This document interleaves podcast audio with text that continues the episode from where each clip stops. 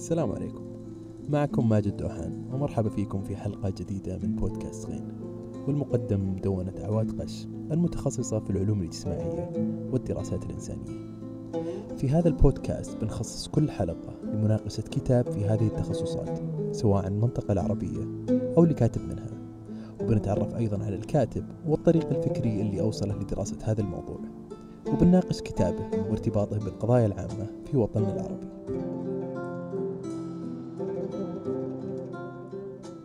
كثر الجدل تاريخيا حول الحركة الوهابية التي كانت أحد دعائم نشوء الدولة السعودية. كيف نفهم ظهور هذه الدعوة وما علاقتها بالأحوال السياسية والاجتماعية في نجد قبل ثلاث قرون؟ في هذه الحلقة نستضيف الدكتور خالد التخيل الأستاذ في علم الاجتماع السياسي لنتحدث معه عن كتابه الوهابية بين الشرك وتصدع القبيلة والذي يقدم فيه قراءة لتاريخ الوهابية تختلف عن الطرح السائد الذي يحصر تاريخها في البعد الديني. مرحبا فيك دكتور. الله يحييك على والله دكتور الكتاب في أصله هو رسالة دكتوراه من قسم علم الاجتماع في جامعة كاليفورنيا في لوس أنجلوس عام 98 صحيح. في عام 2002 قمت بتقديم ورقة منه في جمعية دراسات الشرق الأوسط أو ميسا وتمت ترجمة مقدمته ضمن مجلة المستقبل العربي. لكن الرسالة ككل لم تنشر العربية إلا بعد مرور تقريبا أكثر من عشر سنوات. ما. هي الأسباب اللي جعلتك يعني تاخذ كل هذا الوقت؟ والله من ضمن الأسباب اللي هي أولا طبعا عملية الترجمة. هذا تقريبا السبب الرئيسي وراء الموضوع. بعدين انشغلت بأبحاث أخرى. ثالثا الرسالة كانت شكلت أو مثلت نوعا من الحساسية عندنا هنا في الجامعة وفي البلد. فما حبيت أني أستعجل بترجمة الكتاب ونشره بترجمة الرسالة أقصد وتحويلها إلى كتاب بعدين نشره وأنت اللي كنت مسؤول عن ترجمة الكتاب. والله الناشر جاب مترجم وبدأ في الترجمة واشتغل على الترجمة لكن ما عجبتني ولذلك راجعتها بالتفصيل. أصبحت أنا تقريبا المترجم. ولذلك تلاحظ أنه لم ينشر اسم المترجم على الكتاب لكني ذكرته في في النص اللي كتبته لشكر كل من ساهموا في هذا الكتاب سواء في مرحلة الرسالة أو الكتاب. طيب جميل. بس في الفترة اللي فصلت بين إتمام الرسالة في 98 وبين نشر الكتاب في 2013 حدثت أحداث كبيرة في المنطقة من 11 سبتمبر إلى صعود تنظيم القاعدة والحركات الجهادية السلفية وانتهاء بصعود داعش آه، في فترة نشر الكتاب. هذه الأحداث صاحبها اهتمام كبير في مراكز الأبحاث والأكاديمية الغربية لموضوع الوهابية والسلفية عموما. وكتبت صحيح. العديد من الدراسات والرسائل والأوراق البحثية حيال الموضوع. لماذا تجاهل الكتاب كل هذا المنشور واختار الاكتفاء بنشر رسالة كما هي تقريبا دون أن تتعاطى مع هذه المستجدات الكبيرة حوله؟ هو يعني الحقيقة أن السؤال يوحي يا ماجد أنه يعني كأن الكتاب لم يفهم. يعني الكتاب لم يكن عن الوهابية بشكل عام. السؤال المركزي في الكتاب لماذا نشأت الوهابية أصلا؟ وعلاقة ذلك بنشأة الدولة السعودية. بغض النظر عن تمرات السلفية اليوم يعني. في العالم العربي. لا أنا ما دخلت الآن طبعا. الوهابية تعرف مثل أي حركة أخرى ممكن تتناولها من زوايا كثيرة جدا. ممكن تتناولها مثلا كموقف سلفي أو كحركة سلفية. بس هذا في الوقت المعاصر. أنا ما كنت أتكلم عن الوقت المعاصر. أنا كنت أريد معرفة أسباب نشأة الوهابية وعلاقتها بنشأة الدولة. وهي الحقيقة والكتاب حقيقة هو أصلا عن تاريخ الدولة أصلا. جميل خلينا نتكلم عن الكتاب يعني أو عن عن فهم. الكتاب. الكتاب يحاول تقديم نظرية لتفسير ظهور الحركة الوهابية والدولة السعودية. لكن قبل أن يبدأ بذلك يقدم نقدا جذريا للنظريات الرائجة في هذا المجال. يسمي النظرة الأولى النظرية الدينية والأخرى بالنظرية الحداثية. نعم. هل يمكن أن توضح لنا يعني ماذا تقول كل نظرية وأين موضع الخلل في تحليلها؟ بالنسبة للنظرة الدينية طبعا هذا كما تعرف مفصل في الكتاب. صحيح. بالنسبة للنظرة أو النظرية الدينية هي تحصر نشأة الوهابية بالعامل الديني حصرا. و والأكثر من ذلك أنها تختزل العامل الديني بما يسمى بظاهرة الشرك. وأن الحركة هي ظهرت فقط كحركة إصلاحية دينية لتخليص المجتمع من الشرك الذي كان متفشيا آنذاك. هذه تقريبا هي نظرة بسيطة الحقيقة نظرية بسيطة جدا. ليس هناك أي تناول في هذه النظرية لتاريخ المجتمع. المجتمع النجدي الذي ظهرت فيه الحركة. كأن في عملية الحقيقة فصل بين الحركة والمجتمع. وبرأيك أما هذا هو بالنسبة موضوع الخلل فيها يعني؟ سام؟ هذا هو موضوع الخلل الرئيسي في النظرية الدينية اللي هو الفصل بين آه الخلل الرئيسي اللي هو طبعا اختزال الحركة كلها فقط في العامل الديني يعني على اعتبار أنها حركة دينية جميل. فهي ظهرت لمحاربة الشرك. وأنا أعرف طبعا أن مصطلح الشرك ومصطلح التوحيد هم مصطلحان مركزيين في الأدبيات الوهابية منذ ش... منذ زمن الشيخ محمد بن عبد الوهاب. اي بنتكلم عنها. إيه فبالتالي بس كان بس كانت الإشكالية الموجودة إنه أين هو الشرك الذي جاءت الحركة الوهابية لمحاربته ولتخليص المجتمع منه. بالنسبة لنظرية الحداثة هي الحقيقة يعني تتعلق بكل الكتابات الغربية والعربية التي تتكلم عن تاريخ الدولة السعودية. يعني فيها جرأة يعني أحيانا نقول إنها جرأة مبالغ فيها أن أناس يتناولون موضوع وهم, وهم لا يعرفون عن تاريخه شيئا تقريبا.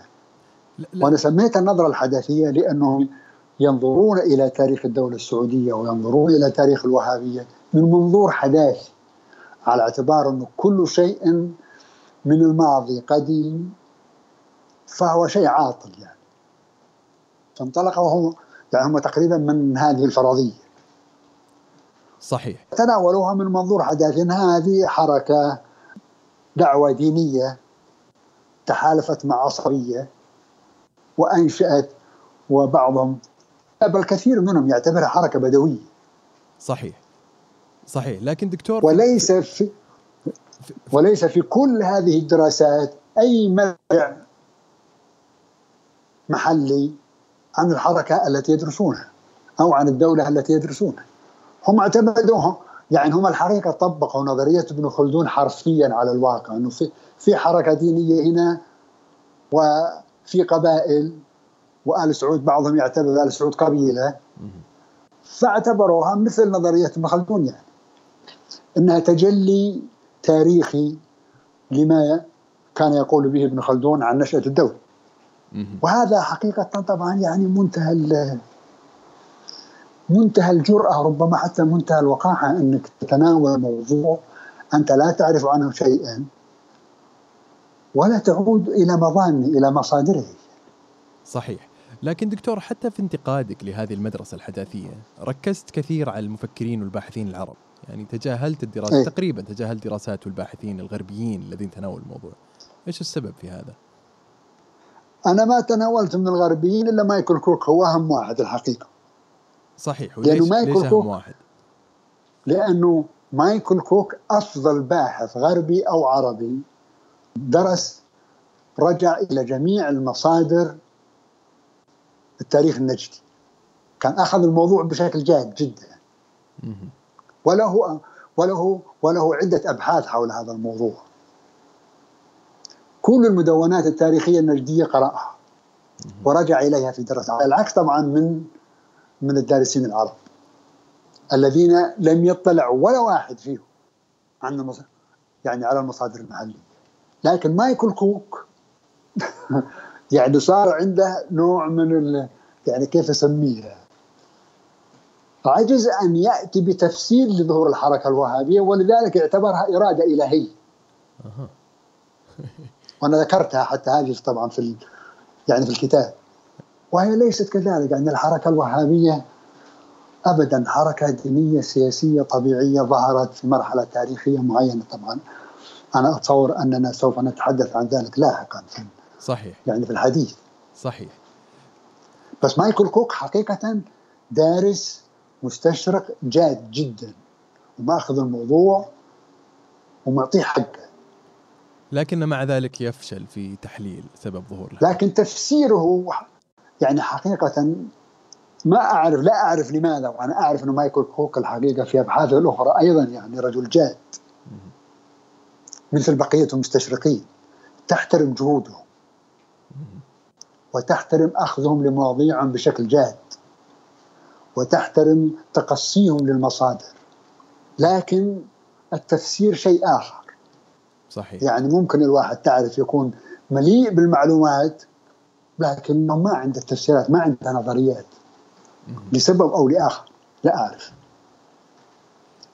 جميل. عودة للنظرية الدينية والنظرية الحداثية. في مقدمة الكتاب توسعت بانتقاد النظرية الحداثية لكن لم تخصص للنظرية الأخرى نفس مساحة النقد. ما هو السبب؟ هل لأن رواد المدرسة الأخرى من المشايخ والإسلاميين فاختار الكاتب انتقادهم ضمنيا؟ ما أنا ما فهمت سؤالك. أنا كان تركيزي أكثر يعني انتقدت أكثر النظرية الدينية ولا الحداثية؟ الحداثية. آه انتقدتك أنه أنا يعني يعني أعطيت أمثلة في المقدمة. على المدرسة نعم. الحداثية أي. ولم أعطي على المدرسة الدينية. نعم صحيح. هذه ملاحظة في محلها الحقيقة. حلو. هذه ملاحظة في محلها. أي. والله ما أعرف ربما ضيق المساحة مع أن طبعا هم يعني. هل بسبب س... لكن يعني هناك وقت الكتابة الآن ولا ما لا لا يعني تعرف المدرسة الدينية يا ماجد م. يعني تصورت أنها معروفة يعني نقرأها كل السعوديين يقرؤونها من الابتدائي حتى تخرج من الجامعة. فما تحتاج شرح خلاص.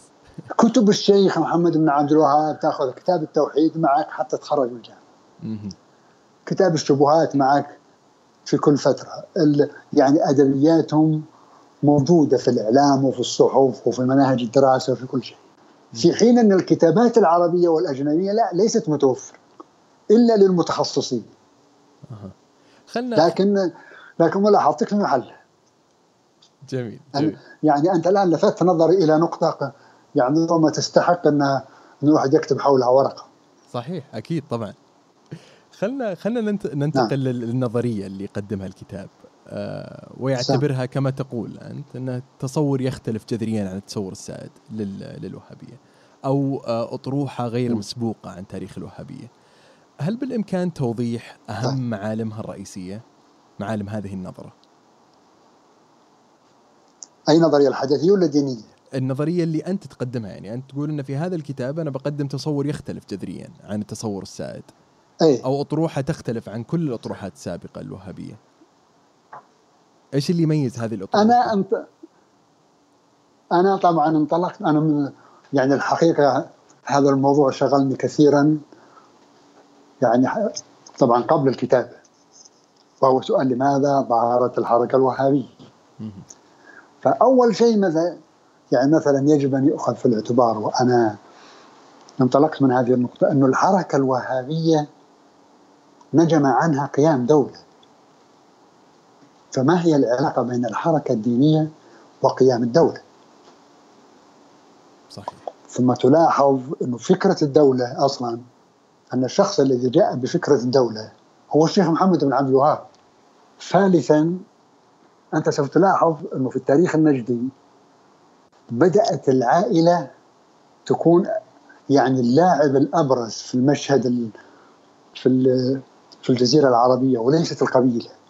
يعني عندما تعود إلى المصادر الإسلامية الكلاسيكية مثل الطبري ومثل البلاذري والمسعودي إلى آخره وابن خلدون عندما يتكلمون عن الجزيرة العربية يتكلمون عن قبائل. في المدونات التاريخية النجدية تبدأ تلاحظ أن الحديث هو عن عائلات وليس عن قبائل. طبعا عائلات تنتمي لقبائل في نهاية المطاف. صحيح. لكن كأن القبيلة بدأت تتراجع. فما الذي يربط هذه العناصر الثلاث من بعض مع بعض؟ إذا كانت الحركة الوهابية ارتبطت بنشوء الدولة فنحن أمام تاريخ دولة. وتاريخ الدولة كمؤسسة سياسية هو تاريخ سياسي اجتماعي اقتصادي. ما هو مطروح عن هذه الدولة سواء في الرواية الرسمية اللي عندنا في السعودية؟ أو في النظرية الدينية أو في نظرية الحداثة. لا تأخذ هذا في الاعتبار. نحن نريد أن نتعرف على من أين أتت هذه الدولة. لماذا نشأت هذه الدولة؟ ما هي العوامل؟ أنا توصلت إلى أنه ظهور الحركة الوهابية حقيقة كان يشكل ذروة ما يسمى بعملية تشكل الدولة في وسط الجزيرة العربية. من هنا جاء الاهتمام لتأكيد ذلك أو للبرهنة على ذلك أن ظهور الحركة الوهابية وقيام الدولة هو مرتبط أولا بنشوء المدن في وسط الجزيرة العربية ونشوء المدن مرتبط بهجرات القبائل واستقرارها ومرتبط من ناحية ثالثة بالمراحل التي مر بها هذا الاستقرار. فالنظرية التي أطرحها تقول أنه حتى نعرف ظهور الحركة الوهابية لازم أن نضعها في إطارها الاجتماعي والتاريخي الذي ظهرت فيه. لأنه لأنه في سؤال يفرض نفسه. لماذا لماذا لم تظهر الحركة الوهابية مثلا في القرن العاشر ولا في القرن التاسع الهجري مثلا؟ ولماذا ظهرت في وسط الجزيرة العربية؟ آه. يدعم هذا البعد أو يعني هذه النظرية التي تركز على الجانب الاجتماعي والسياسي أنه عندما تعود إلى تاريخ الحاضرة النجدية تلاحظ أنه ما في شرك الذين يتكلمون عنه. بالمناسبة حتى كتابات الشيخ محمد بن عبد الوهاب نفسه خاصة في رسائله الشخصية كل معالم الشرك التي يشير إليها تقريبا 90 إلى 95% منها خارج نجد. ليست موجودة نجد ثم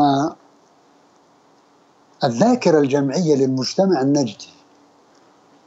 أقصد الحكايات والسباحير والسوالف والأمثال والقصائد والاحتفالات والمناسبات. ليس فيها أي أثر من أثار الشرك. العلماء المناولون للشيخ محمد بن عبد الوهاب كانوا مثل الشيخ تماما. شيوخ نجديين حنابلة مرجعياتهم واحدة. ما في إلا استثناء واحد في كان في الخارج. أظن كان حنفي أو مالكي. فكيف يكون في شرك متفشي كما تقول النظرية الدينية من دون وجود مرجعية فكرية دينية لهذا الشرك؟ وحتى لا يلتبس الأمر طبعا قسمت الشرك إلى نوعين الشرك المؤسسات والشرك الثقافي. الشرك الثقافي منتشر كان منتشر جدا اللي هو الاستعانة مثلا بالسحرة والاعتقاد بالجن إلى آخره كل الخرافات والخزعبلات. هذه كانت موجودة. لكن هذه كانت موجودة قبل الحركة الوهابية وأثناء الحركة الوهابية وبعد الحركة الوهابية. حتى هذه اللحظة. فبالتالي فبالتالي هذا يعتبر عامل ثابت يعني. مش يعني لا يفسر شيء. كان المقصود اللي وجود شرك مؤسساتي اللي هو دين شعبي آه، يقوم على أساس مؤسسة زي المزارات والأضرحة والقباب إلى آخره. هذا ما كان موجود، كان موجود يعني بشكل كذا بسيط جدا. مجتمع نجدي ثلاثة أربعة كانوا بدوا في الصحراء ما عندهم وقت تصل الشرك والمؤسسات هذه. هو ك... لب النظرية إذا هو التركيز على الجانب الاجتماعي السياسي. إعادة الدولة إلى إطارها التاريخي الحقيقي وإعادة الحركة الوهابية إلى إطارها إلى إطارها التاريخي والاجتماعي والتعامل معها على هذا الأساس. وهو ما تتطلب ما تطلب طبعا الاهتمام بنشأة المدن وعملية استقرار القبائل. في البداية هناك الاستقرار الجماعي ثم هناك ما سميته أنا بالاستقرار الانتشاري أو التشتتي. ثم نشأة المدن ثم بعد ذلك ظهور الحركة الوهابية ثم قيام الدولة. لماذا المدن مهمة؟ لأنه بذرة الدولة والذروة التي وصلت إليها عملية تشكل الدولة في وسط الجزيرة العربية هو ظهور هذه المدن. كان فيها أمير وفيها الفداوية اللي هم الجانب الأمني وفيها الفقهاء اللي هم الجانب القانوني. يوجد مدن أخرى يعني في في شبه الجزيرة يعني. وش فرق هذه الظاهرة عن مدن الحجاز مكة والمدينة أو القطيف والأحساء أو مدن اليمن أو الكويت؟ يعني كلهم كلهم مدن كلهم مدن مستقرة ما لها انتماء يعني. آه طيب ما وش يميز مدن نجد عنهم أقصد؟ لا لا ما تتميز مدن نجد. هي كل هذه المدن تقع هم ينتمون لفضاء ثقافي تاريخي اجتماعي واحد في الجزيرة العربية. في الحجاز ظهر الإسلام وظهرت وقامت الدولة الإسلامية على في المنطقة الشرقية ظهرت أيضا دول لكن الدول التي ظهرت سواء في الحجاز أو في في المنطقة الشرقية خاصة في المنطقة الشرقية كانت دول قبائل مثل دولة الرشيد في نجد بينما حقيقة الدولة السعودية عندما ظهرت لم ترتهن ولم ترتبط بأي قبيلة بعينها. نحن الآن نتكلم عن معلومات يا ماجد. تعرف يقال أن آل سعود ينتمون إلى قبيلة عنزة. بس ما حد ملاحظ أنه عنزة لم تلعب دورا رئيسيا في تاريخ الدولة. لا في مرحلتها الأولى ولا الثانية ولا الثالثة. صحيح. خاصة أنه مثلا في المرحلة الثالثة كانت كانت الدولة السعودية الأولى في مواجهة الرشيد. وخصوم الرشيد الرئيسيين دولة الرشيد هي دولة شمر. والخصم الرئيسي لشمر في شمال الجزيرة العربية هم عنزة. لماذا لم يستعين الملك عبد العزيز بعنزة في مواجهة شمر كان حيكسبهم وكيف ترسم هذا الفصل؟ كيف تكون يعني دولة الرشيد آه، دولة قبلية لكن دولة ابن سعود غير قبلية؟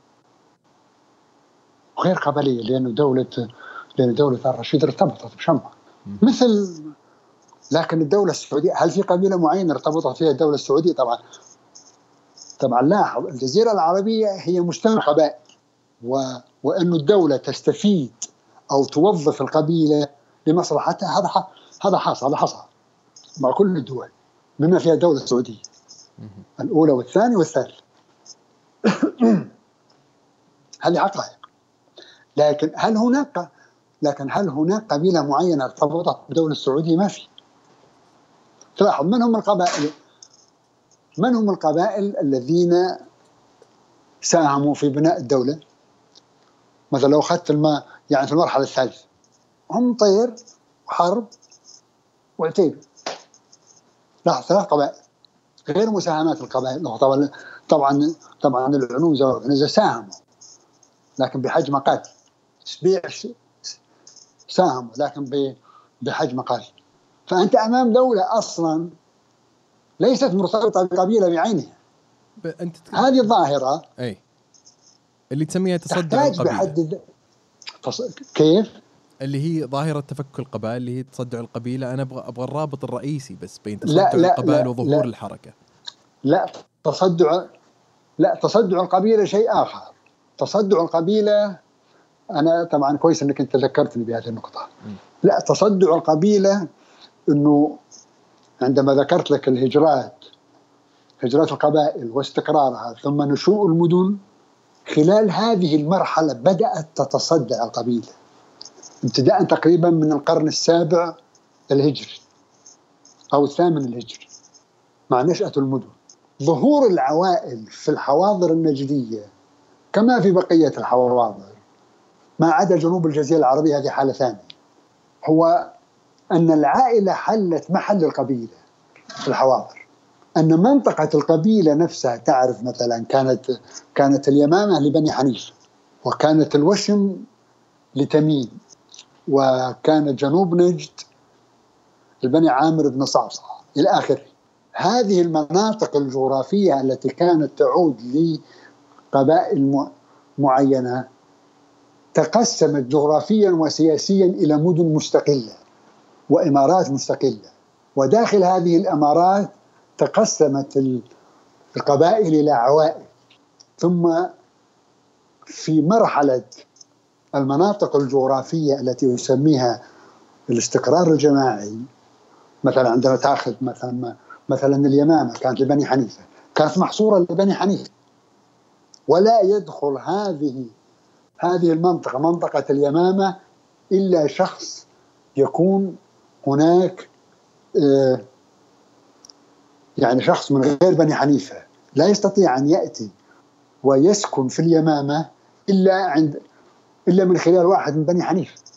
هذه الظاهرة سوف تختفي في المدن مع ظهور المدن ويبدأ التعدد الديموغرافي. فأصبح داخل كل بلدة خليط من العوائل من مختلف القبائل. وقلت إنه يختلف عن جنوب الجزيرة العربية وش الفرق بينهم؟ كيف يختلف هذا؟ رجل جنة يعني سأتي إلى الجزيره جنوب الجزيرة العربية بس خلينا نكمل الفكرة هنا. جميل استمر. فأنت هنا كل هذه عوامل تصدع تصدع القبيلة. وصلت إلى ذروتها إنه العائلة الواحدة التي تحكم مثلا بريدة ولا الرياض ولا الدرعية ولا العيينة العائلة نفسها انفجرت داخلها صراعات مريره دموية على على الأمارة. وهم ينتمون نفس القبيله بل إنه بلدة التويم وهي بلدة صغيرة في سدير انقسمت إلى أربع مربعات. كل مربع يحكمه فرع من العائلة. هنا وصل طبعا عملية تصدع القبيلة إلى الذروة.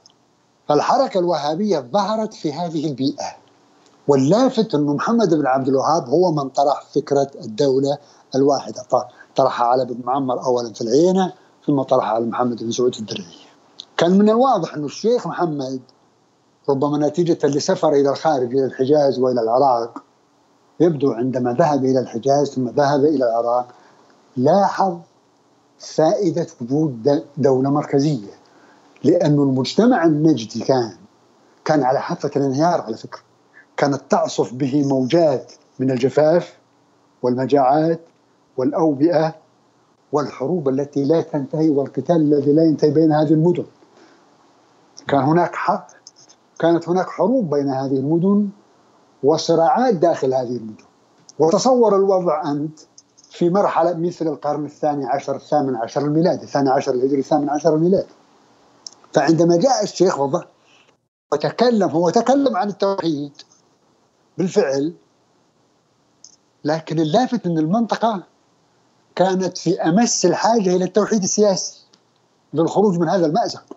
واللافت جدا أيضا إنه كانت الحروب دخلت بما يسمى بال بحالة ستالميت يعني يعني حالة جمود قاتل.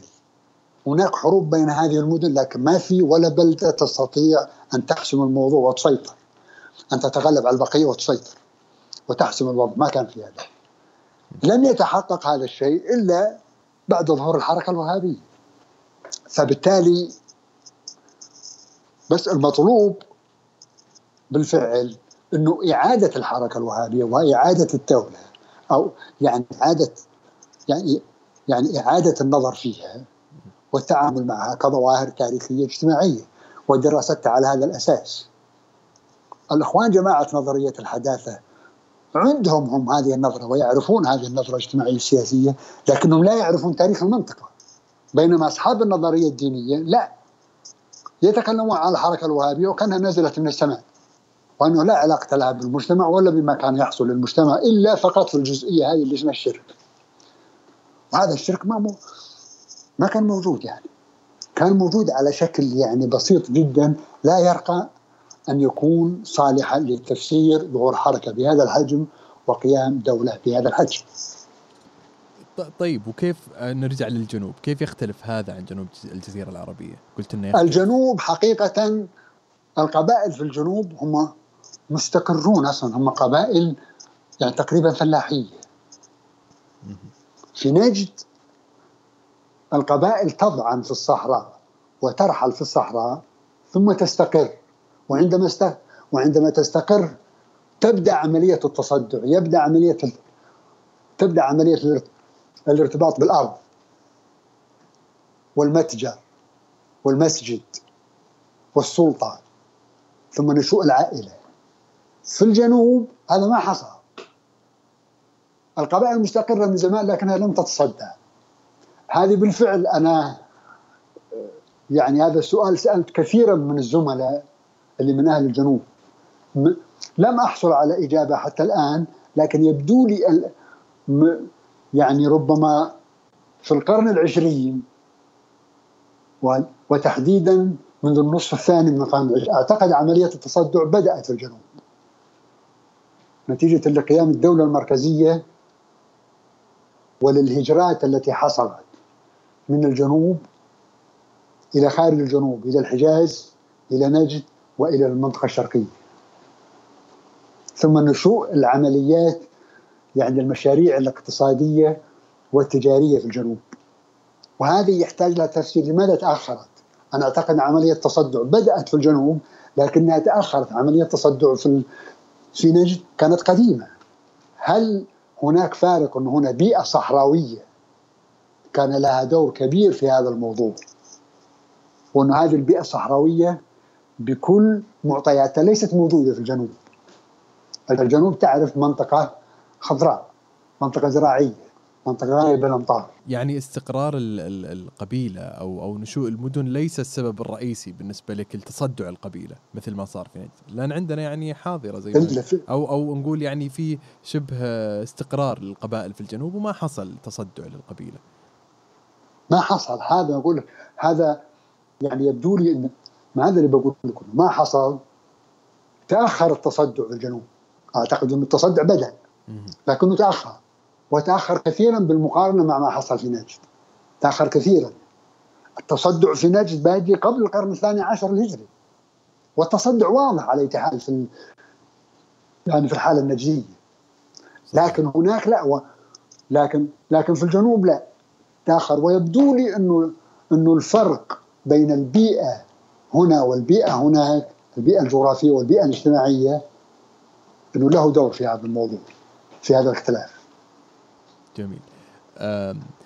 خل خلينا نرجع للكتاب. في الكتاب هناك مناقشة لأطروحتين سعوديتين أه، واحدة لمحمد الفريح والثانية لعويضة الجهني.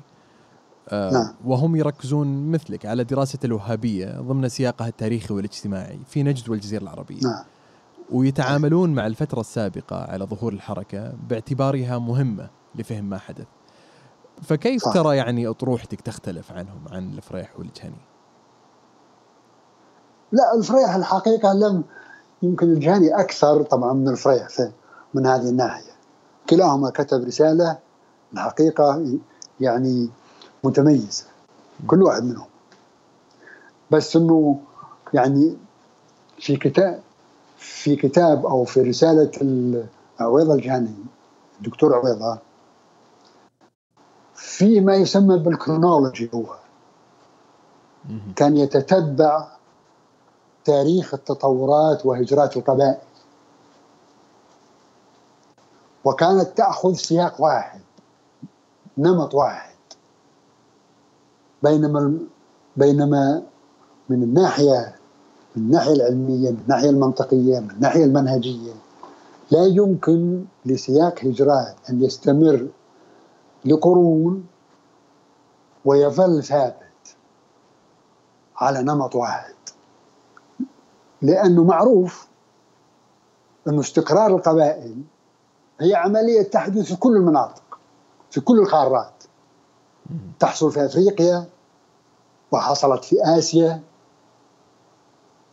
وسهول آسيا تحصل في كل مكان تحصل في المغرب العربي لكن كل عملية استقرار لها نوع من لها خاصية معينة تؤدي إلى نتائج مختلفة عما حصل في المناطق الأخرى.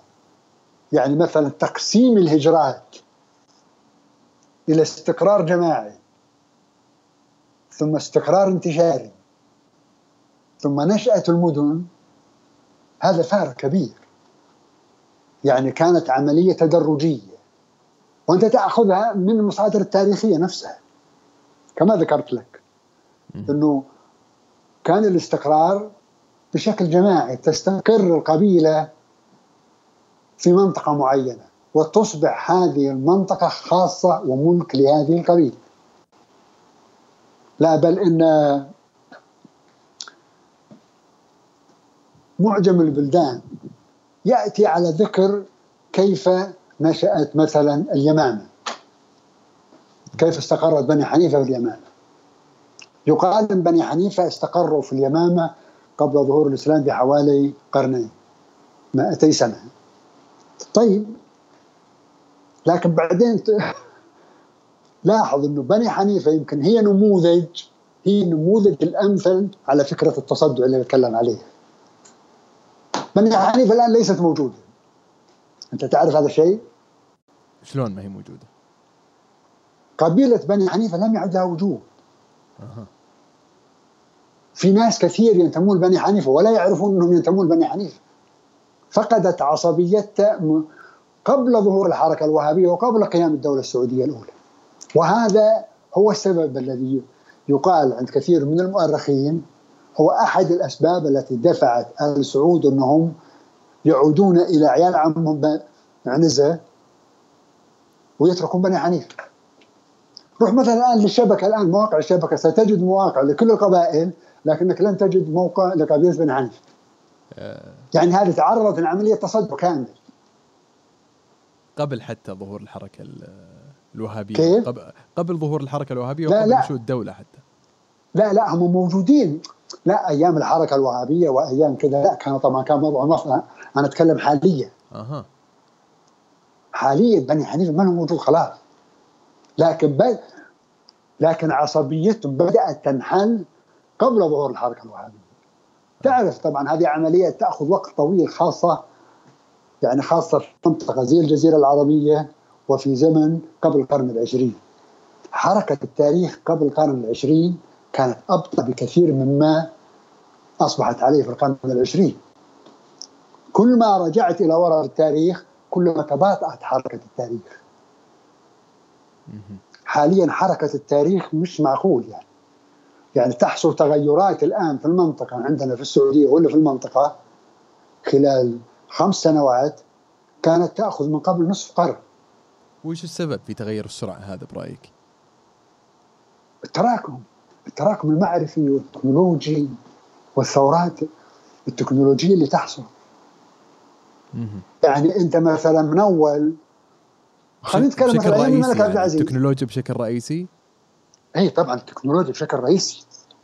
والتراكم المعرفي طبعا وانتشار المعارف ومؤسسات التعليم والجامعات لكن لكن التكنولوجيا هي شيء رئيسي يعني تصور أيام الملك عبد العزيز مثلا تحصل معركة أيام عملية التوحيد. هذا في القرن العشرين.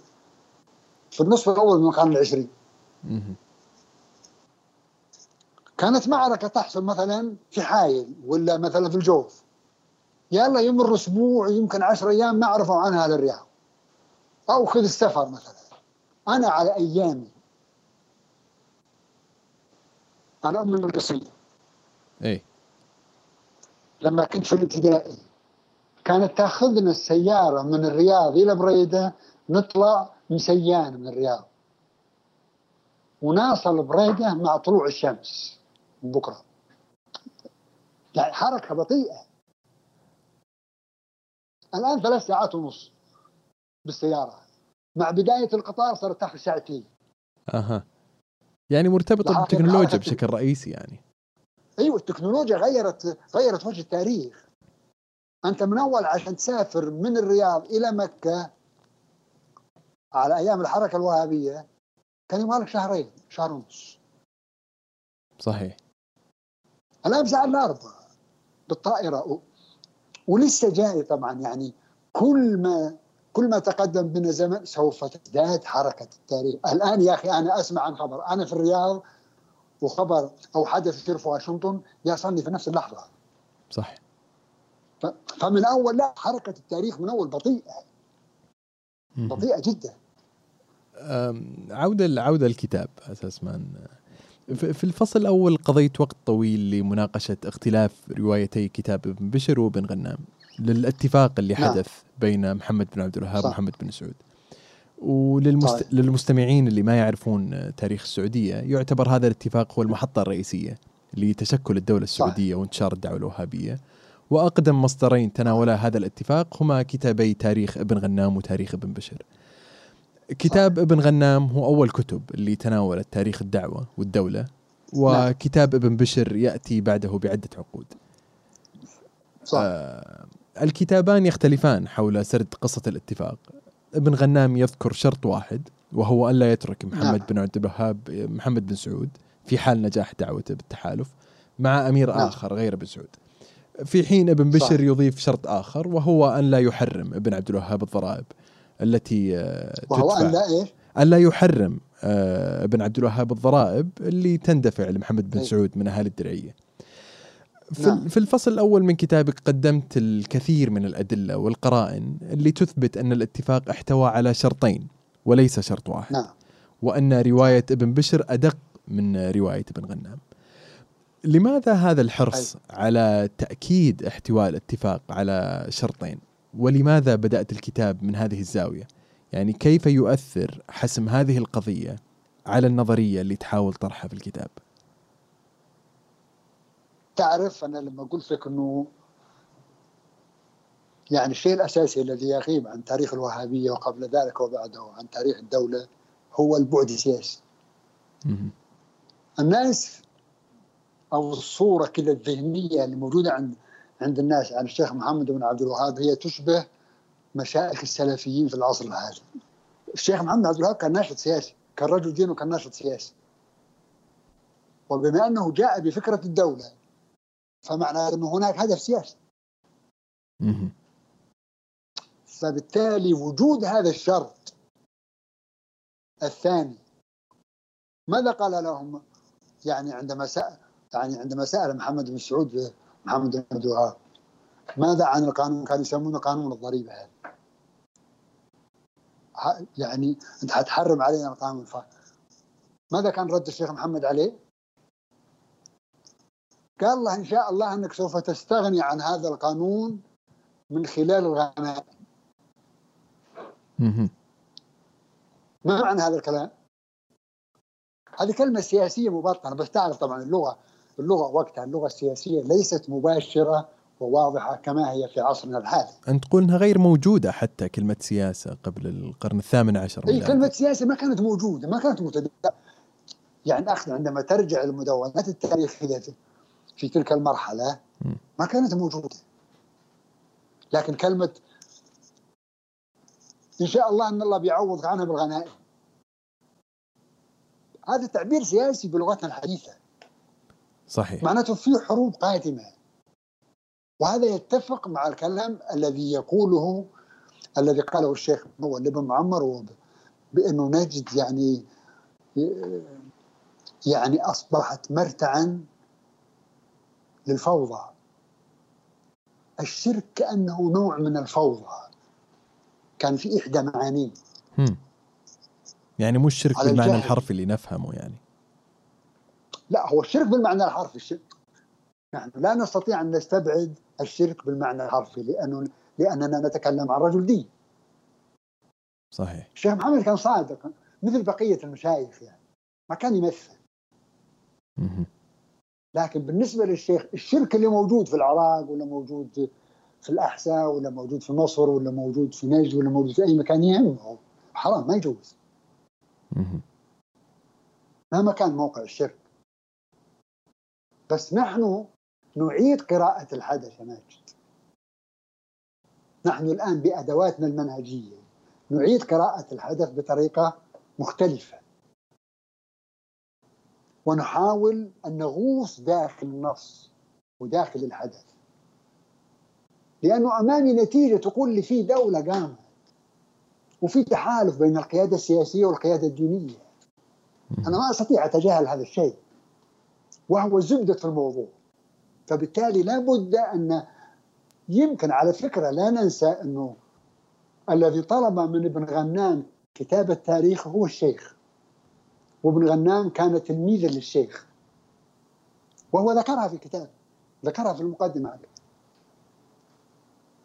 وأنه كان الشيخ دائما يلح عليه بالبداية في الكتابة الآن في تلك المرحلة كان الشيخ أحد مصادر بن غنام أو المصدر الرئيسي لكتاب بن غنام خاصة ابن خاصة بن غنام جاء متأخر على فكرة الدرعية. بما أن الشيخ هو الطرف الثاني في الحدث اللي حدث عملية التوحيد وإقامة الدولة فبالتالي لا لا بد أن عنده تحفظات على ما ينبغي أن يكتب في هذا النص. بينما لاحظ ابن بشر يأتي في الدولة السعودية الثانية. مع فيصل بن تركي اللي هو إمام الدولة السعودية الثانية وكان مقرب منه. ويكتب هذا الشرط.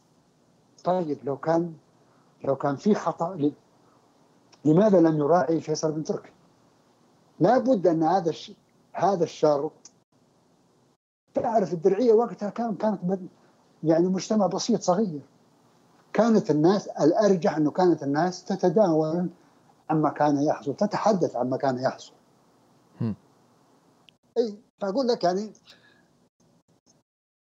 لابد انه موضوع لقاء الشيخ مع محمد بن ع... مع محمد بن سعود كان زي ما يقولون الآن talk of the town يعني. حديث المرحلة يعني. إيه، كان حديث المرحلة. ما الذي كان يحصل؟ لأنه شيء جديد حصل. تحالف جديد ما ليس له سابقة في المنطقة. ثم بدأت تدخل فيه صراعات وحروب. فالناس تتحدث عن طبعا. وأنا يبدو لي تفسيري إنه ابن غنام كان الأقرب للحدث طبعا من ابن بشير. وأقرب للشيخ. لكن يبدو لي إنه لأسباب ولحساسيات لم يبطل هذا الشرط. وهو شرط مهم لأنه يؤكد على الجانب السياسي في الحركة. في الحركة ويتكامل مع ما اتفق عليه في الجانب السياسي ما اتفق عليه. ابن غنام وابن بشير أه حديثا عن الشرك. أه في الفصل الثاني خصصت الفصل لتفسير ظهور الوهابيه أه وتبدأ الفصل برفض فرضية أن الحركة والدولة التي نشأت معها جاءت كردة فعل على الشرك لكنك تقول أن فكرة توحيد نجد في دولة واحدة آه، وهنا أقتبس كلامك جاءت من داخل الفكر الديني ولم تأتي من داخل مجتمع النخبة السياسي هذا لا صح. يعني أن أصل الفكرة ديني وإنما يعني أن النخبة الدينية كانت تمتلك فكرا دينيا وتستند في ذلك إلى تراث إسلامي عميق تراكم عبر قرون طويلة من الزمن. ماذا يعني أن فكرة الدولة جاءت من داخل الفكر الديني ولكن هذا لا يعني أن هذا لا يعني إيش؟ أن أص... يعني أنت تقول أن فكرة الدولة جاءت من داخل الفكر الديني ولكن صح. لا يعني أن أصلها ديني أصل صح. الفكرة ب... ك... وش التفريق بين هذه الشغلتين يعني هو طبعا طبعا الجزء الأول من المقولة هو هو معلومة حقيقة أن الذي جاء بفكرة الدولة المركزية هي جاءت على يد الشيخ محمد بن عبد الوهاب. الآن هل كان في أمير من أمراء المدن التي أسميها بالمدن المستقلة فكر في هذا الموضوع؟ ربما ما نقدر ننفي لكن ما في ليس هناك وثائق تقول بهذا الشيء. هل فكر محمد بن سعود بهذا الموضوع؟ ممكن ربما. هل فكر ابن معمر؟ ربما. هل واحد من أبو عليان فكر في بريدة مثلا؟ ربما. ما نعرف. واحد مثلا العنقري في ثرمده في في الوشم ربما. هل ذهب بن دواس في الرياض فكر فهم بس ليس هناك وث... ما يثبت هذا الشيء وحتى الأحداث ما تشير إلى هذا الشيء. فبالتالي الفكرة هي جاءت فكرة الدولة وفكرة التوحيد السياسي جاءت من داخل الطبقة الدينية. ما معنى أن نقول أنه فكرة الدولة في أصلها لا تعود للمجتمع الديني وهذا واضح الدولة موجودة قبل المجتمع الدولة التاريخية موجودة. كان كان في دولة هند قبل ما يظهر الإسلام. كان في الغساسنة قبل ما يظهر الإسلام مثلا. ولو أخذت مثلا عيسى عيسى كانت الإمبراطورية الرومانية موجودة قبل ظهور المسيحية. ولم تتبنى الإمبراطورية الرومانية لم تتبنى المسيحية إلا في القرن أظن الثالث أو الرابع الميلادي وبعدها تحولت إلى ما يسمى بالهولي روما رومان امباير أو الإمبراطورية الرومانية المقدسة. ما كانت كذلك. فكرة الدولة فكرة السلطة فكرة الحكم قديمة. يعني يعني بعبارة أخرى الطبقة الدينية في نجد لم تخترع فكرة الدولة المركزية. لكنها أتت بها موجودة متاحة كما ذكرت لك عندما زار الشيخ محمد بن عبد الوهاب الحجاز وزار العراق لاحظ فائدة السلطة المركزية لابد لأنه لأنه على فكرة محمد بن عبد الوهاب كان يتميز بالذكاء وحدة المزاج ووضوح الهدف بالنسبة له هو الحسم كان شخص حاسم على فكرة وعصبي. كان ذكي وعصبي حاد ويعرف ماذا يريد. فبالتالي عندما ذهب إلى مثلا العراق وذهب إلى الحجاز وهو جاء جاء من نجد نجد كانت بيئة م، بائسة جدا. كان الوضع الاجتماعي يعني الوضع السياسي والاقتصادي بائس. فلاحظ قارن بين الاثنين. والفارق الوحيد بينهم إنه وجود سلطة مركزية هناك. في دولة مركزية هناك في علماء في مؤسسات فقهية شغالة مرتبطة بالدولة في قضاة في ولاة في حاكم في شرطة في أمن في استقرار سياسي. النجد لا. والأرجح أنه جاء بفكرة الدولة من هذه الناحية. من هذه التجربة التي مر بها. بس إذا كانت الوهابية تعبر عن حاجة موضوعية حسب كلامك لبلدات نجد آه لماذا واجهت الدعوة أشرس مقاومة في نجد؟ يعني ألا تعتبر هذه المقاومة ألا تعبر هذه المقاومة عن هوية تميز البلدات البلدات في نجد أو عصبية مرتبطة بها أو بأعيانها أو علمائها أو ما تحالفاتها؟ فهمت السؤال يا ماجد يعني إذا كانت الوهابية أو في في نجد تعبر عن حاجة موضوعية تغطي نعم. رغبات بلد بلدات نجد يعني نعم لماذا واجهت الدعوة مقاومة في نجد؟ طب شيء طبيعي لأنه لأنه لأنه كان في وضع مستقر له لا يقل عن حوالي أربعة قرون وهو المدن المستقل المدن المستقلة هذه يعني حاكم مثلا في في القصب. ولا في عنيزة ولا في الوشم ولا في الرياض. كل واحد شايف نفسه أمير بالعالم. أما أقول يعني أصلا كانت هذه العائلة داخل هذه المدينة أو تلك كانوا أصلا يتصارعون بينهم على أمارة البلدة. فما بالك أن تأتي بلدة أخرى وتحاول أن تضمهم وتسيطر عليهم. قيام الحكم المركزي يعني نهاية الحالة السياسية التي كان عليها الوضع آنذاك فبالتالي لازم تكون لابد تواجه مقاومة شيء طبيعي ما هو مهم. والحرب الأهلية كيف قامت في الولايات المتحده؟ الجنوب لماذا رفض شو اسمه؟ لماذا رفض إصلاحات الدولة الفدراليه؟ عنده امتيازات يختارها صحيح أمام ال- الدول الطبقة المركزيه الحاكمة عرفت إنه في إصلاحات وفي تغير اقتصادي واجتماعي وسياسي سيكون على حسابها. فرفضت أنها تقبل هذا التغيير وإلا ستنتصر. وقامت الحرب الاهليه هذا يعني هذا نفس مو بنفس الشيء بس شيء شبيه فيه. هذه الدرعية الآن قامت تبي تقول تبي تظلم من البلدات الأخرى. تحت رأية الإسلام طبعا. ما في رايه ذيك الأيام لا- يعني إلا الإسلام. والشرك. فطبيعي أنها ستقام ستواجه مقاومه ومقاومه شرسه وعلى فكرة من أكثر البلدان التي قاومت هي الرياض وسرمده والخليج. فشيء طبيعي يعني أنت مثلا تبغى أمراء البلدات الأخرى كانوا أنا عندما سميتها بالمدن المستقلة كانت مستقلة بالفعل كل واحدة مستقلة عن الأخرى. كل واحدة لها حدود، كل واحدة لها أمير. أنت تنتظر انه يتنازل عن كل هذا الحق علشانك يعني يعني علشان عندك الشيخ محمد بن عبد الوهاب. بس أقصد استنادا على هذا يعني على ردة فعل هذه البلدات نقدر نقول إن في هويات تميز هذه البلدات عن بعضها البعض. كيف؟ هويات؟ هويات سياسية يعني. لا ب... لا ليست هويات سياسية وإنما مصالح سياسية. مهم. كان في مصالح سياسية نعم. بس هم كلهم في الأخير كلهم يعني نجا كثير منهم ينتمون إلى تميم وإلا يعني يعني اغلبهم إلى تميم على فكرة مهم. والعنزه مثلا زي مثل دهان بن دواس في الرياض لا هي مصالح سياسية. بس خالص كذا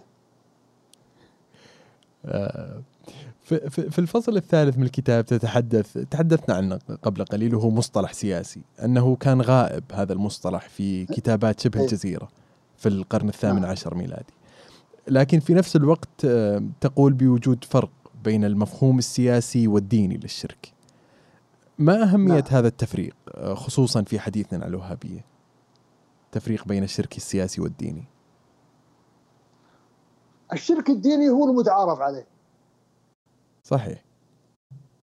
أن يعني تعبد مخلوق آخر إلى جانب الله. الشرك الديني يعني التعددية الإلهية صح؟ صحيح أو الإشراك بالله يعني بل إله واحد أي الإشراك أنه يكون عندك أكثر من إله يعني. وفي أصغر وفي أكبر يعني تدخل فيها الشرك السياسي الشرك السياسي هو تعدد السلطة تعدد الإمارات مهم. ظاهرة المدن؟ يعني بعبارة أخرى أنا أقصد المدن المستقلة هذه وما انتهت إليه مم. ما في سلطة يعني غياب سلطة مركزية واحدة مثل غياب إله مركزي واحد.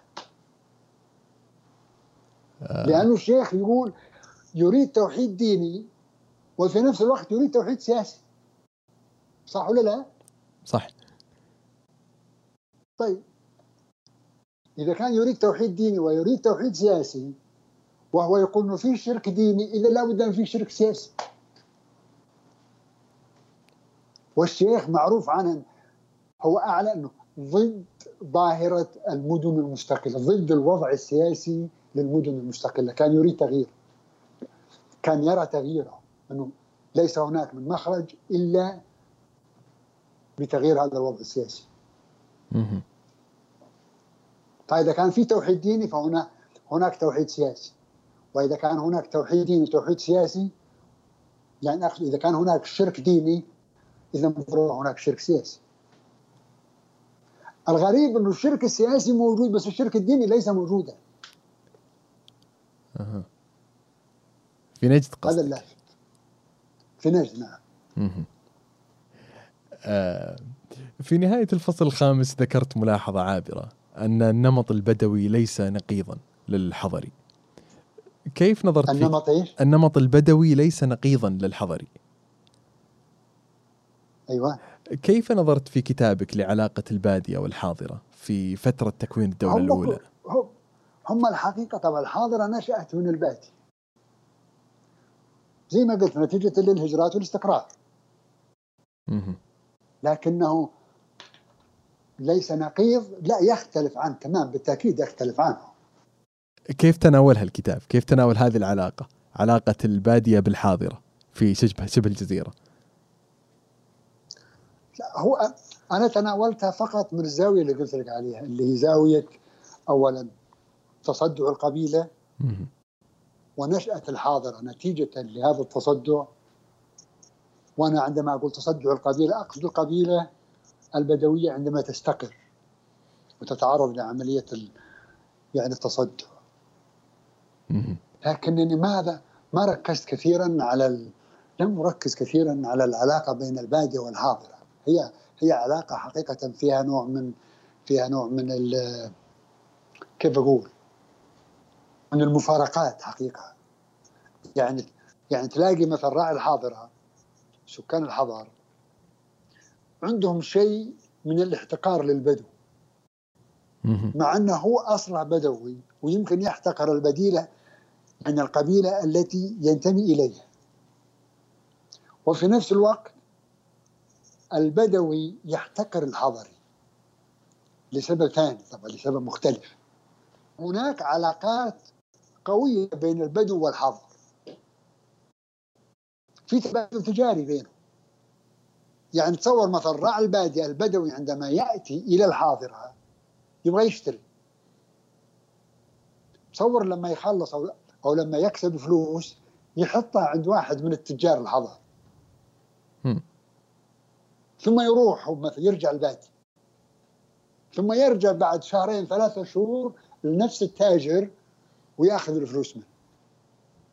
كان كانت كانت مثلا يعني الحواضر بعض الحواضر يعقدون تحالف حماية مع القبائل القوية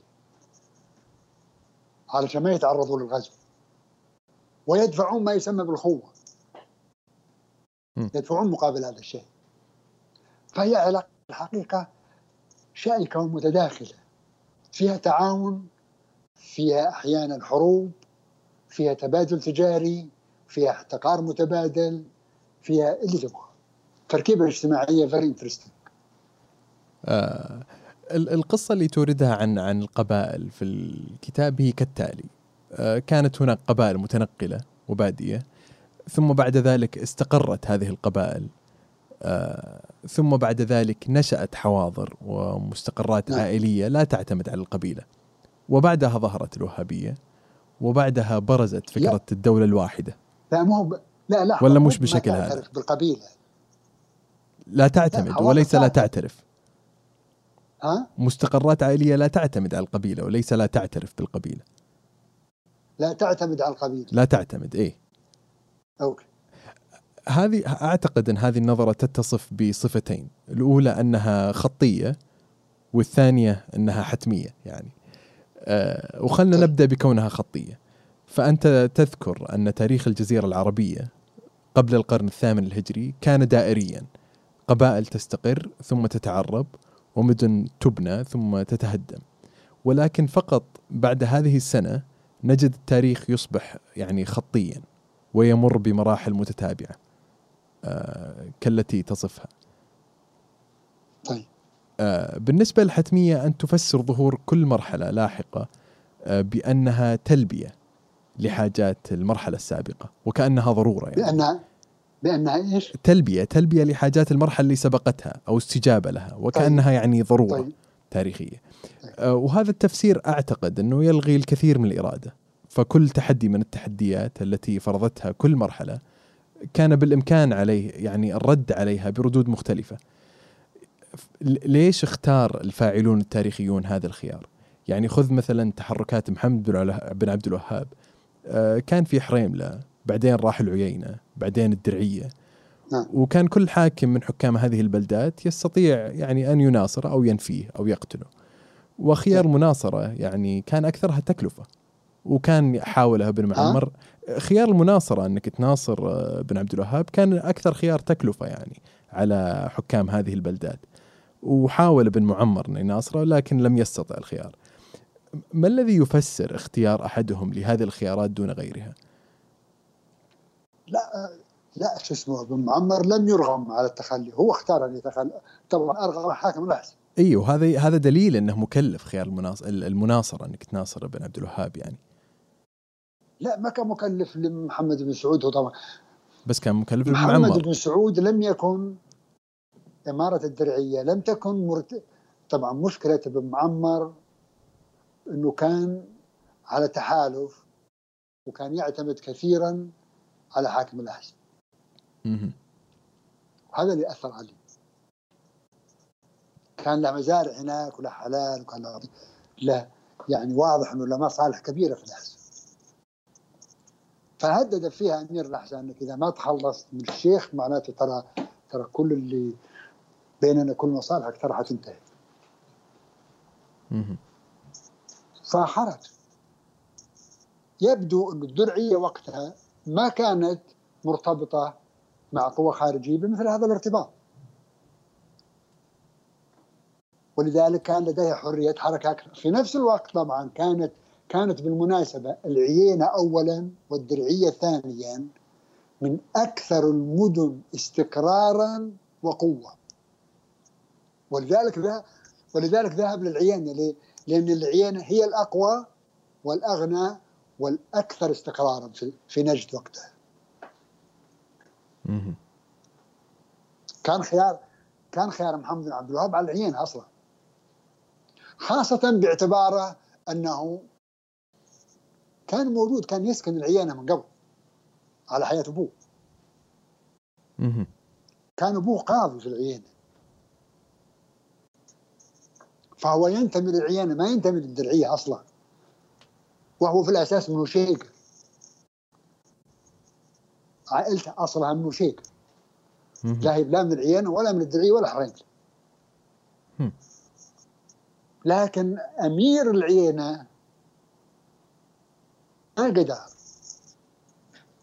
فلذلك اختار الدرعين مهم.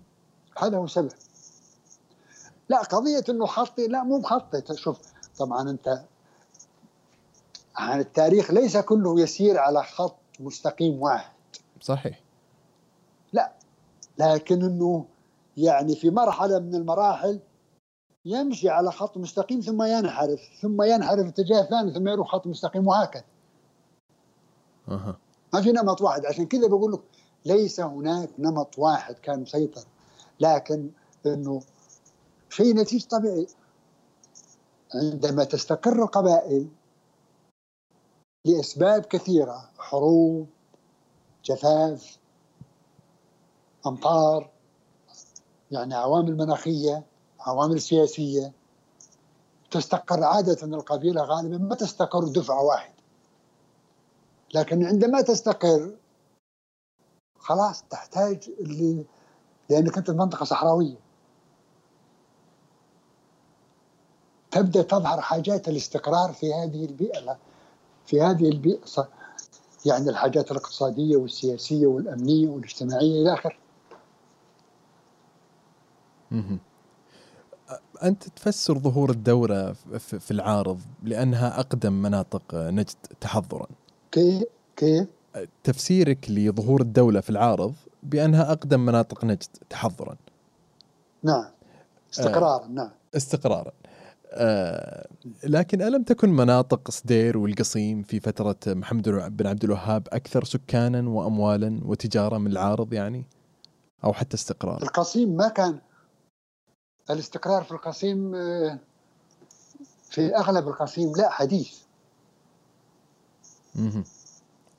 حديث جدا. أغلب يعني سدير كانت لبني حنيفة كانت مستقرة لكن العارض منطقة العارض تحديدا. عن حروب الرده أين وقعت؟ وقعت في العارض. لاحظ أنت عن- عندما تدخل منطقة مثل ما حصل في اليمامه الحقيقة هي اسمها اليمامة بس إحنا يعني من تالي صاروا يسمونها العارض ولا هي اسمها اليمامة عندما تدخل عندما دخلت اليمامة في حروب ردة يعني أرسلت فيها دولة المدينة ثلاث حملات عسكرية وآخرها بقيادة خالد بن الوليد ماذا يعني هذا؟ يعني هذا أنه المدينة من ناحية واليمن من ناحية ثانية عندهم فائض اقتصادي واضح أنه قادر على إدارة هذه الحروب. هذا أتكلم الآن عن الس... عن القرن السابع الميلادي. في العقد الأول من القرن الهجري الأول. وعندما تقرأ أصلا قصة حروب الردة تكتشف هذا الشيء. شوف التفاصيل حقه مم. كانت اليمامة هي مورد القمح للحجاز. فلا طبعا أنت لو تأخذ مثلا لو تأخذ مثلا النمط الجغرافي للجزيرة العربية كل ما أشملت كل ما قلت المستقرات حتى الآن. وكل ما أجنبت كل ما زادت المستقرات حتى تصل لليمن. اليمن فيه من يعني من أقدم الحضارات في الجزيرة العربية. بينما شمال الجزيرة العربية ما. لذلك لاحظوا الفرق. عن عنزة وبني حنيفة عيال عم كلهم من بكر بن وائل. كانت عنزة في اليمامه مجاورة لبني حنيفة. بعدين ارتحلت للشمال. بقيت بني حنيفة في اليمامه تصدعت بني حنيفة وانتهت وعنزة احتفظت ببداوتها حتى النصف حتى نهاية النصف الثاني حتى بداية النصف الثاني من القرن العشرين. هذه معلومات الآن مش مش آراء. العنوز حتى الآن موجود يعني قبيلة عنزة حتى الآن مع إنها من القبائل القديمة على فكرة. مثل سبيع ومثل هذول. بني حنيفة لأنها جلست في اليمامة وتعمقت في الاستقرار تصدعت اندثرت انتهت. ليست موجودة حاليا. لا وجود لبني حنيفة حاليا. هناك ناس يعني تجيهم في اليمامة مثلا في في الخرج ولا في الرياض ولا في حريملة ولا في العيينه ما يعني ما يدري انه ينتمي لبني حنيفه عصبيته انحلت انتهت. وأظن إنه هذا كان عامل رئيسي في إنه كون آل سعود من بني حنيفة مع وجود الدعوة الإسلامية عاملان تضافرا معا في أن لا تكون الدولة قبلية. غير ب... غير مثلا دولة الرشيد على سبيل المثال يعني أنت عندما تقرأ مثلا قصائد عبد الله عبد الله بن رشيد ولا عبيد بن رشيد تقرأ قصائد الشمامره كلها قصائد شمرية. فهذا ال... يعني هذا المقصود بهذه النقطة يا ماجد. أو هذا الذي أقصده أنا على الأقل. جميل. من أهم التحديات المنهجية التي يواجهها المتخصص في العلوم الاجتماعية هو مفهوم السببية. أي صحيح. كيف تعاملت مع السببية في تحليلك التاريخي؟ هل القول بأن تصدع القبيلة كان سبب ولادة الوهابية فهم دقيق لكتابك؟ نعم العامل نعم العامل المركزي هو هو تصدع القبيلة بس لازم نفهم ماذا تعني عملية تصدع القبيلة لأن لها طبعا يعني يعني كما ذكرت لك في بداية الحديث. بس هل هي علاقة سببية؟ نقدر نقول؟ إي نعم. أها. إي نعم العلاقة السببية بين بين ظهور الوهابيه وتصدع القبيلة. أنت تنتمي إلى جيل من الباحثين السعوديين آه، الذين استخدموا أدوات العلوم الاجتماعية لتقديم نظرة تحليلية لتاريخ الدولة والمجتمع في السعودية. في رأيك آه، ما هي الأسئلة المفتوحة التي تواجه الجيل الجديد من الباحثين السعوديين أو الخليجيين ككل؟ والله يا أخي أسئلة كثيرة يا ماجد. عطنا أمثلة عليها. إنه أي أنا طبعا سؤال جميل بس الحقيقة لا زال موضوع تاريخ الدولة موضوع زي ما بنقول كيف نقول يعني لا زال جديد. لا زال يحتاج إلى أبحاث كثيرة. ما قدمت أنا هو رؤية معينة. ولا أظن أن هذه الرؤية ستكون هي الرؤية الوحيدة. تاريخ الجزيرة العربية لم يكتب. وتاريخ الدولة السعودية حتى الآن لم يكتب. إلى اليوم. بالشكل كما هو. إلى اليوم. يعني يعني كتابي أنا وكتاب عويضة بدايات. أمامهم أسئلة مفتوحة كثيرة جدا. ولا تستطيع أن تستمر حاليا على فكرة قبل ما تحل إشكالية التاريخ حقك.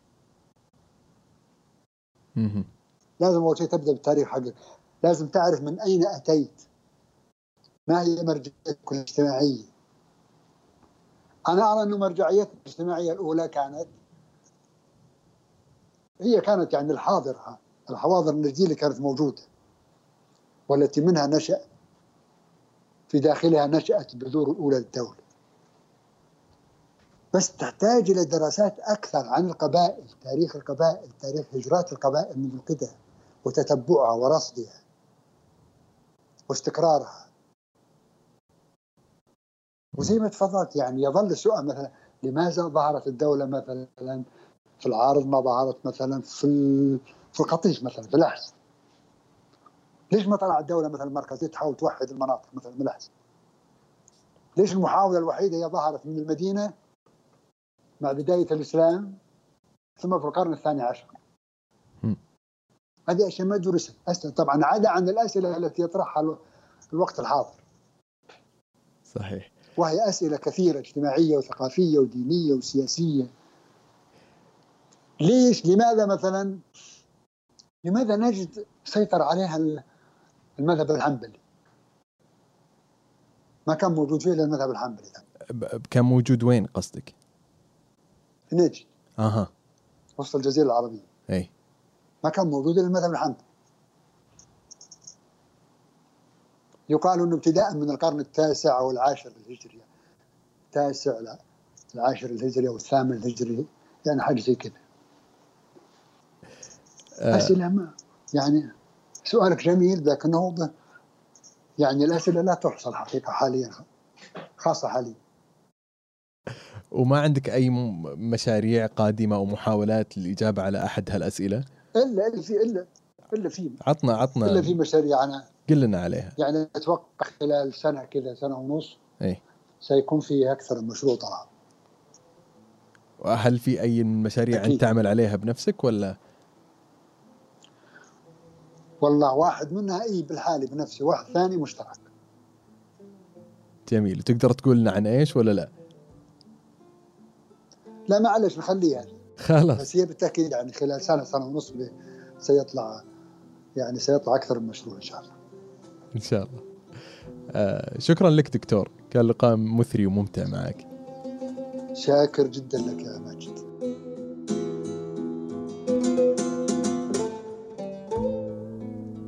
كان معنا اليوم في بودكاست غين الكاتب خالد الدخيل في حديث حول كتابه الوهابية بين الشرك وتصدع القبيلة الصادر عام 2013 عن دار الشبكة العربية للأبحاث والنشر. تقدر تحمل حلقات البودكاست من ال iTunes وتقدر تحصلها في ال SoundCloud أو من خلال متابعتنا على تويتر. يهمنا رأيكم لتطوير جودة المادة اللي نقدمها فلا تبخلوا علينا فيه سواء بالتعليق على ال iTunes أو على بريد الإلكتروني ماجد at عوادقش.com واللي تحصلونه في الأسفل. كان معكم ماجد دوحان. شكرا لكم على الاستماع.